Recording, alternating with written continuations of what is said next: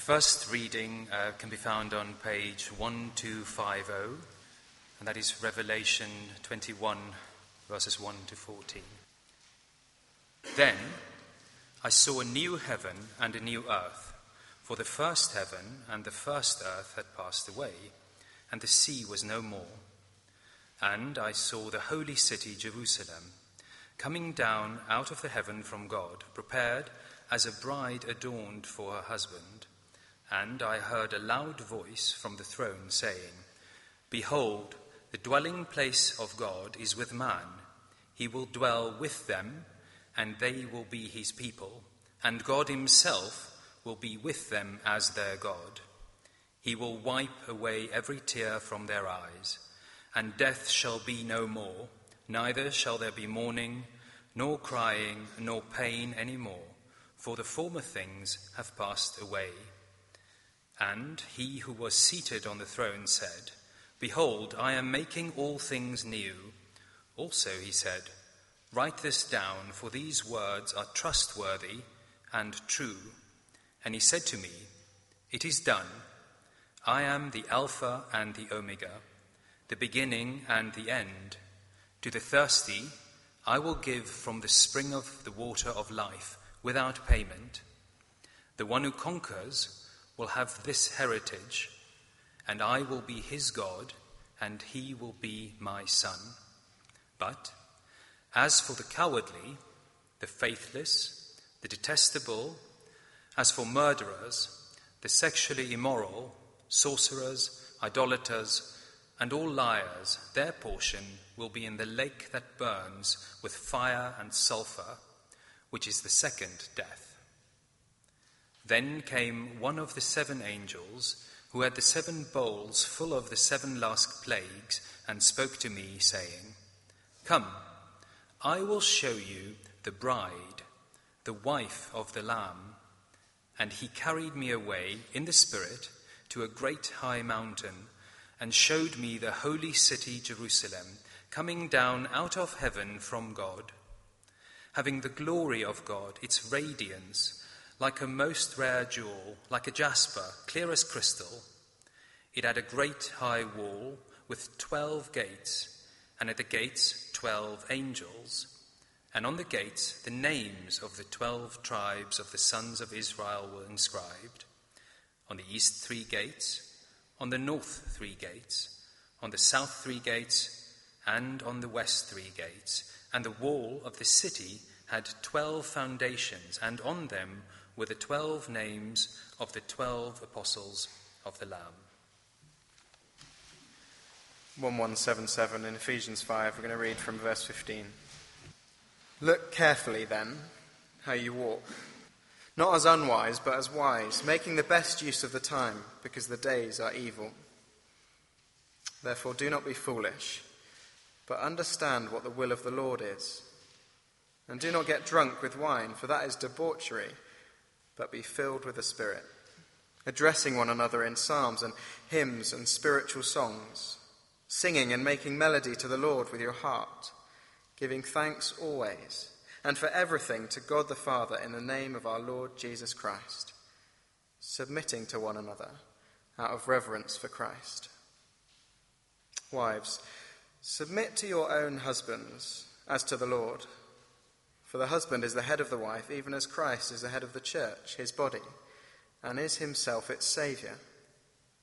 Now, as the church submits to Christ, so also wives should submit in everything to their husbands. Husbands, love your wives as Christ loved the church and gave himself up for her, that he might sanctify her, having cleansed her by the washing of water with the word so that he might present the church to himself in splendor, without spot or wrinkle or any such thing, that she might be holy and without blemish. In the same way, husbands should love their wives as their own bodies. He who loves his wife loves himself. For no one ever hated his own flesh, but nourishes and cherishes it, just as Christ does the church, because we are members of his body. Therefore, a man shall leave his father and mother and hold fast to his wife, and the two shall become one flesh. This mystery is profound. I'm saying that it refers to Christ and the church. However, let each one of you love his wife as himself, and let the wife see that she respects her husband. Jake, thanks very much indeed for reading. Let me add my uh, welcome to Rupert's. My name is Simon Dowdy. I'm the uh, lead pastor here at Grace Church, and it's very good to have you with us this morning. Why don't, uh, why don't I lead us in prayer as we look at Ephesians 5 together? Let's pray. The law of the Lord is perfect, reviving the soul. The testimony of the Lord is sure, making wise the simple. The precepts of the Lord are right, rejoicing the heart. The commandment of the Lord is pure, enlightening the eyes. Heavenly Father, we thank you for your words. And we pray that as we look at Ephesians 5 together this morning, please would you indeed revive our souls, make us wise, rejoice our hearts, enlighten our eyes. For Jesus' sake. Amen. Well, we're picking up our series on Ephesians from where we left it off before Easter. And for those of you who have been with us through this series, then you'll know that at the very heart of Ephesians lies the great plan of God for all eternity. Just turn back to chapter 1, verse 10. This is God's declared purpose to which the whole of history is heading, set forth in Christ, chapter 1, verse 10, as a plan for the fullness of time to unite all things in Him, things in heaven and things on earth. It is God's plan for a whole new creation, united under the rule of Jesus. And the Apostle Paul writes this letter so that we don't lose heart, but instead live in the light of his plan, confident that his plan is on track. For many, I guess, though, that will sound as persuasive as saying that Theresa May's plan for Brexit is on track. So you say, how can we be sure? Well, first, look at the resurrection of Jesus Christ from the dead. He has been raised, chapter 1, verse 21, far above all rule and authority and power and dominion, and above every name that is named, not only in this age, but also in the one to come. Second, look at the church. Look at the church across towns and cities and nations as people from all different races, cultures, and nationalities come under the rule of Jesus Christ, a foretaste of the new creation. As Paul says in chapter 3, verse 10, so that through the church, the manifold wisdom of God might now be made known to the rulers and authorities in the heavenly places. Third, look at the lives of Christians. That is the focus of the second half of the letter, which begins chapter 4, verse 1 I, therefore, a prisoner for the Lord, urge you to walk in a manner worthy of the calling to which you have been called. And this week we see what that looks like in the area of marriage, next week in the areas of family life and the workplace. Now, I realize we're not all married. And yet it's vital that all of us understand God's purposes for marriage so that we can encourage those who are married, because one day we might be thinking about marriage. Well, may I say, if you're here this morning and you are uh, looking in on the Christian faith, we're delighted you are here. Hopefully, this morning you will see something of how very uh, distinctive and how very attractive the Bible's view of marriage is and God's plan for Christian marriage. Now, you'll see there's an outline on the back of the service sheet. First of all, God's blueprint for a spirit filled marriage. Ephesians 5:22 carries on from the previous section. The editors, I think, have done us no favors whatsoever by inserting a new heading, wives and husbands, between verse 21 and verse 22. Paul has been talking, the Apostle Paul has been talking about distinctive Christian living. He sums it up, you'll remember, in verse 18 be filled with or by the Spirit. In other words, a life that is open to the transforming work of God's Holy Spirit. What does that look like? Well, verse 19, it's a life fueled by the Word of God, addressing one another in Psalms. Verse 20, it's overflowing with thanksgiving to God. And verse 21, it's submitting to one another out of reverence for Christ. So, as Paul goes on then to address wives and husbands, can we see it's a continuation of what it looks like to be filled by the Spirit? And at the heart of the biblical idea of submission is the idea of order. In other words, God has established certain uh, leadership and authority roles within family and within society. In 522 to 33 today, in marriage, uh, next week, 6 1 to 4 in family life, and 6 5 to 9 in the workplace. Elsewhere in the Bible, we're told that Christians are to submit to the governing authorities and to their church leaders. And yet, of course, in our culture, the very word submission is like a red rag to a bull. And that is why we need to start at chapter 5, verse 31. Therefore, a man shall leave his father and mother and hold fast to his wife, and the two shall become one flesh. Ephesians 5:31 is the most fundamental statement in the Bible concerning God's plan for marriage.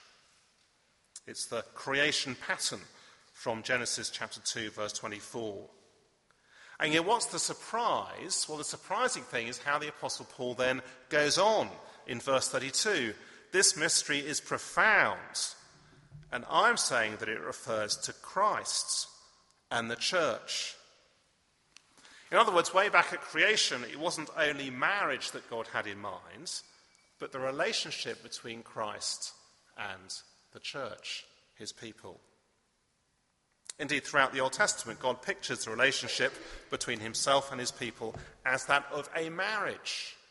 The Lord taking his people as himself to be his bride. Up at Ezekiel 16 on the outline, do look it up uh, later.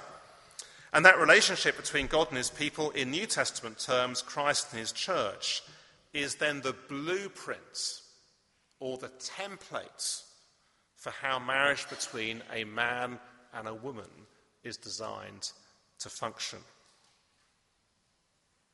So, did you notice, as Jake read for us, that throughout the passage, the husband's love of the wife is to mirror Christ's love for the church? Did you notice that? Verse 23 The husband is head of the wife, even as Christ is the head of the church. Verse 25 Husbands, love your wives as Christ loved the church. Verse 29 No one ever hated their own flesh, but nourishes and cherishes it just as Christ does the church.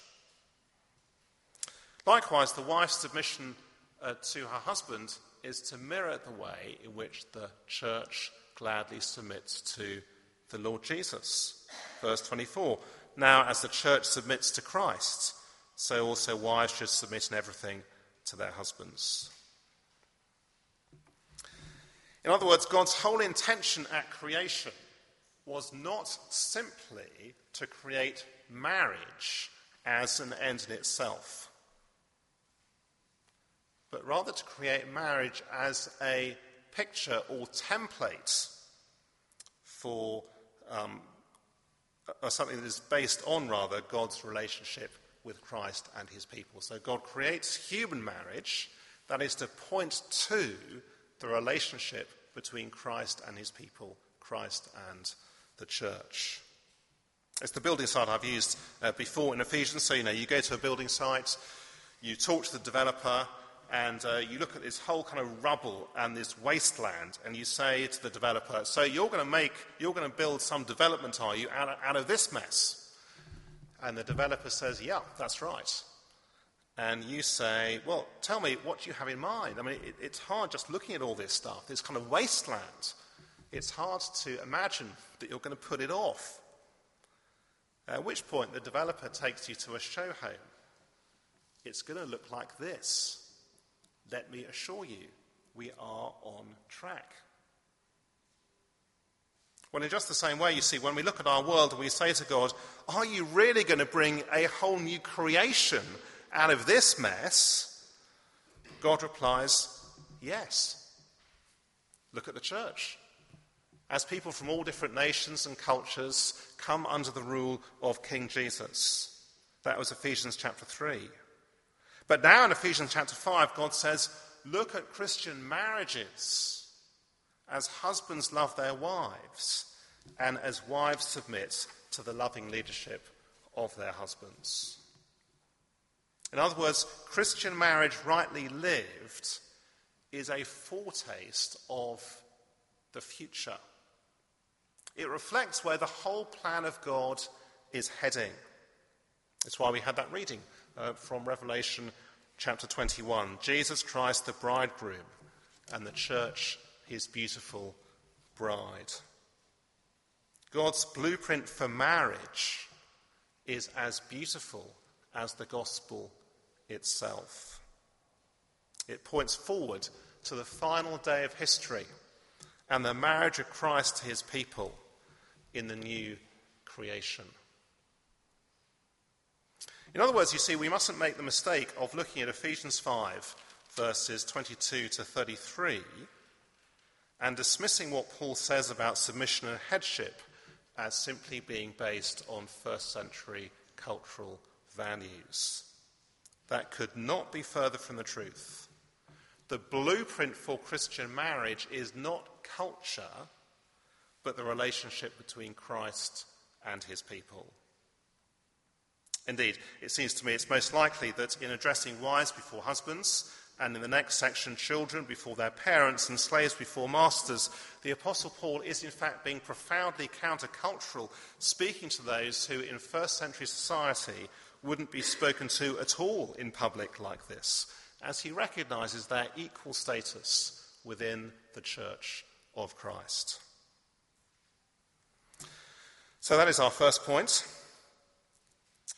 If you are a Christian, and if you are married to a Christian, and if you are open to the work of the Holy Spirit in your marriage, this is the blueprint you will seek to follow. Secondly, the spirit filled wife. And then after that, we'll think about the spirit filled husband. Verse 22. Wives, submit to your own husbands as to the law. The word submission lands, doesn't it, with an awkward thud in our culture we associate it, I guess, with words such as inferior or defeat or, or subjection, all of them overwhelmingly negative. It sounds like something from the 1950s, in fact, rather like an article I came across written in the 1950s, um, encouraging uh, wives to think carefully about how they should prepare for the uh, homecoming of their husbands at the end of a day's work let me tell you what you might have done if you were a 1950s wife following the advice of this particular article.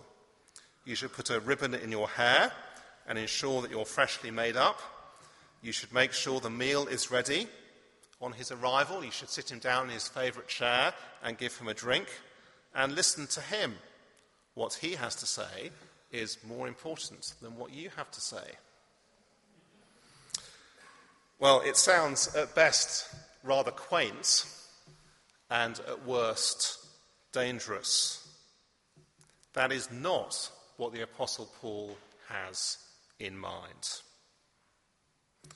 Instead, in the Bible, submission is a beautiful thing. We've already seen, haven't we? It is part of what it means to be a spirit filled Christian, a desire to submit to those God has put in authority over us. What's more, of course, the Lord Jesus himself submitted to his heavenly Father.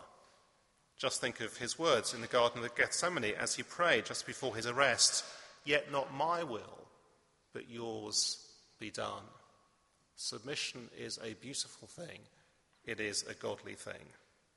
Jesus is fully God, he's fully equal with God, he's not in any way inferior to God the Father. And therefore, you see here in Ephesians chapter 5, the Apostle Paul is in no way rowing back on what he says in Galatians chapter 3, verse 28. I put uh, that verse there on the outline. There is neither Jew nor Greek, there is neither slave nor free, there is neither male nor female, for you are all one in Christ Jesus. Wives and husbands have equal dignity, but different roles. Submission is not a dangerous thing, it is a beautiful thing. Verse 23 For the husband is the head of the wife, even as Christ is the head of the church, his body, and is himself its Saviour. Submission is saying, I will trust you with my life. I will trust you to make the right decisions. I will let you lead me. I will put my life into your hands. Now, it is, of course, what every Christian has already said to the Lord Jesus himself. And if you're a Christian wife, then your husband is your head, just as Christ is the head of the church. And you are to submit to the loving leadership of your husband, just as you submit to Christ. Submission is about honouring and affirming the God given leadership of husbands. That, I take it, is why verse 22 says, Wives, submit to your husbands as to the Lord. You see, because it's about recognizing the husband's God given leadership.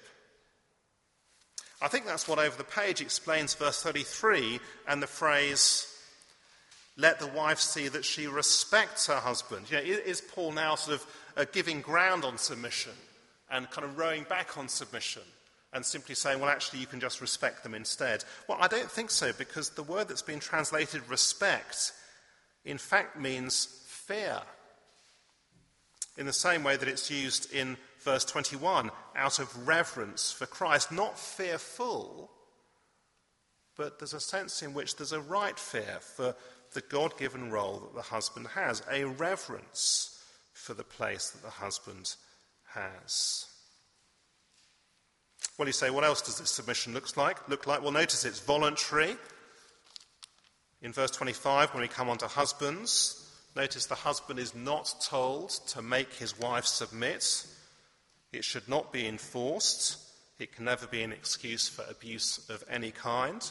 And if that's an issue for, uh, for someone here, then please do come and speak to me or to uh, Fiona Needham. Now, this is a voluntary and joyful submission which responds to Jesus. Notice verse 24 it is to be in everything. It's a word that means in every area of life.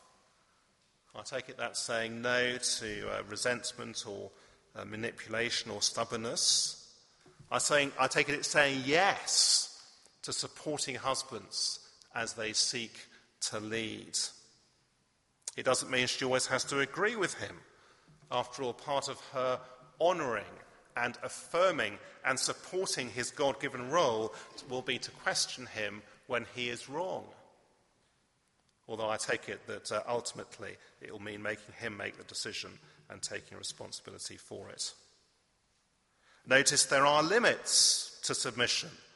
That little phrase, uh, verse 22, as to the Lord, shows not only the motivation for submission, but also its limits. If her husband is leading her into sin, or if he is encouraging her to do uh, something contrary to what the Lord Jesus would have her to do, at which point she needs to explain why she will not do it.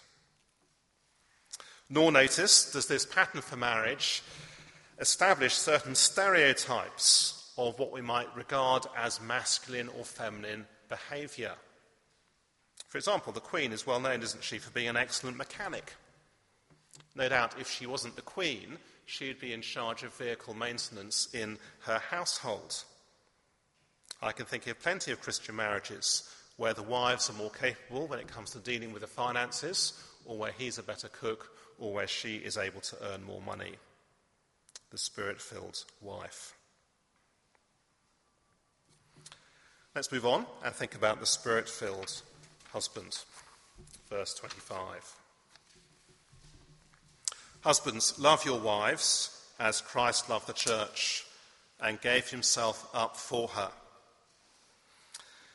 Now, it seems to me that when, we, uh, when our culture puts men and authority together, those two words, men and authority, put them together, there are so often, aren't there, two pictures which immediately spring to mind. One is the rather domineering figure who makes all the decisions himself, who issues commands, who uh, suppresses his wife and so prevents her from flourishing. The other is the weak figure who completely fails to lead and to act on his God given responsibilities.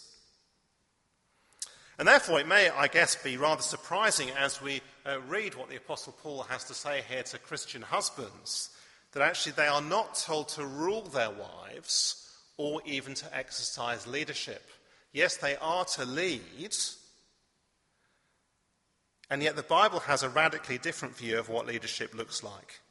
It is a four letter word L O V E. Not the kind of sentimental Valentine's Day love that we see in the movies, but a love patterned on the love of the Lord Jesus Christ. The kind of love that was seen on the streets of North London last year when two friends were ambushed on a petrol forecourt by a gang of young men. One of them, Jonathan Phillips, shielded his friend from the attackers. He was himself stabbed in the process, fatally so, dying in hospital three days later. Now, that is the kind of laying your life down for your wife, love, leadership that husbands are to demonstrate towards their wives. Why? Because it's the way Jesus shows his love for the church. You see, let's ask the question how does Jesus love his church? Look at verse 25.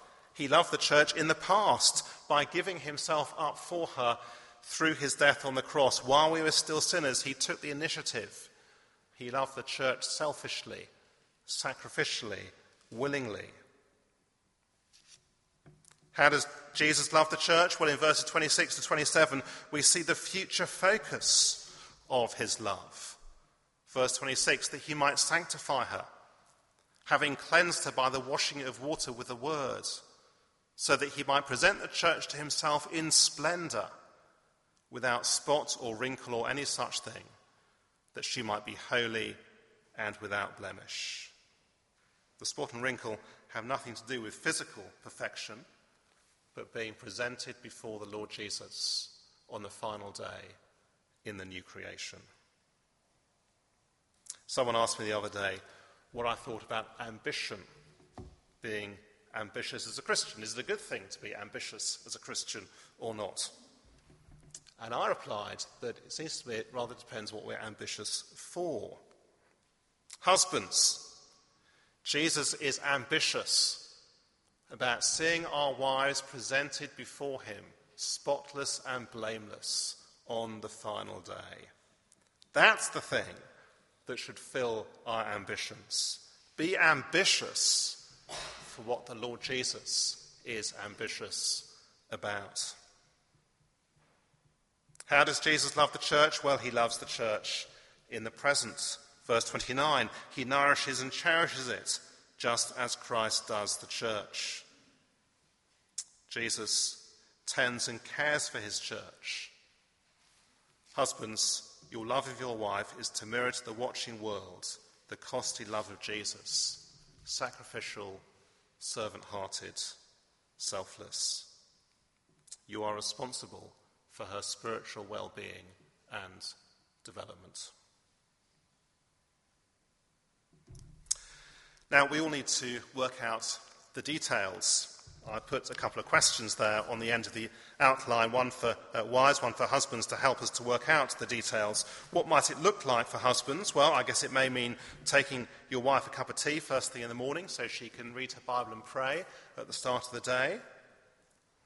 It may mean ensuring that you've got a babysitter organised and that you're back from work in time to get your growth group together.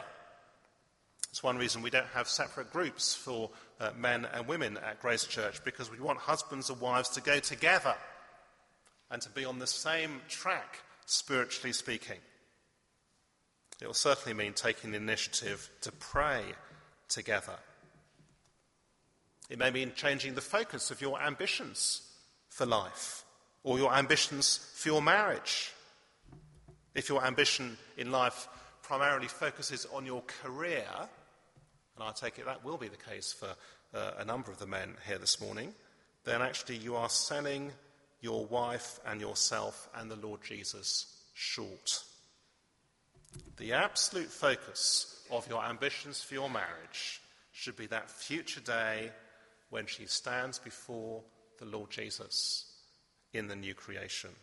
The priority, her Christian growth and nourishment. Let me finish by saying a few words to those who aren't married. Uh, some who aren't married will, of course, be married one day. And I take it that Ephesians chapter 5 uh, shows the sort of person you should be aiming to be and the sort of person you should be looking to marry. If you are unable to submit to his lead, don't marry him.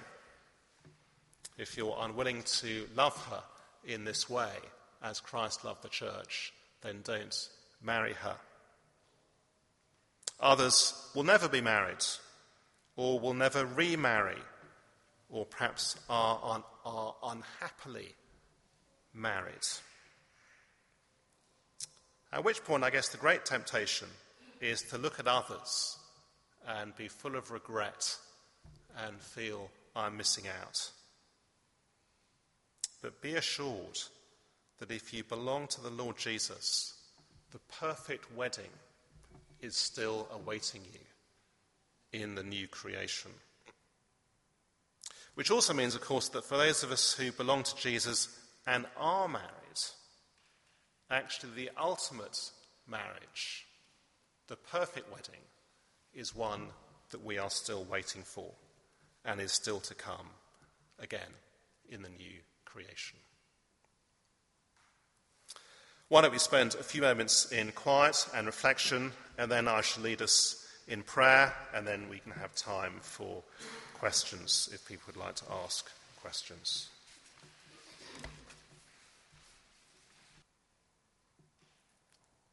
This mystery is profound, and I am saying that refers to Christ and the church. Heavenly Father, we praise you very much for the way in which you have so designed marriage to point to the beautiful relationship between the Lord Jesus and his church. Thank you for that future day in the new creation, that future marriage, so to speak. And we pray, Heavenly Father, in a world which thinks so very differently and has turned its back on you. We pray, please, all of us, would you uh, help us to keep our eyes fixed on that future day. We pray that you would strengthen uh, Christian marriages uh, such that they would indeed reflect this biblical pattern. And we ask it in Jesus' name. Amen.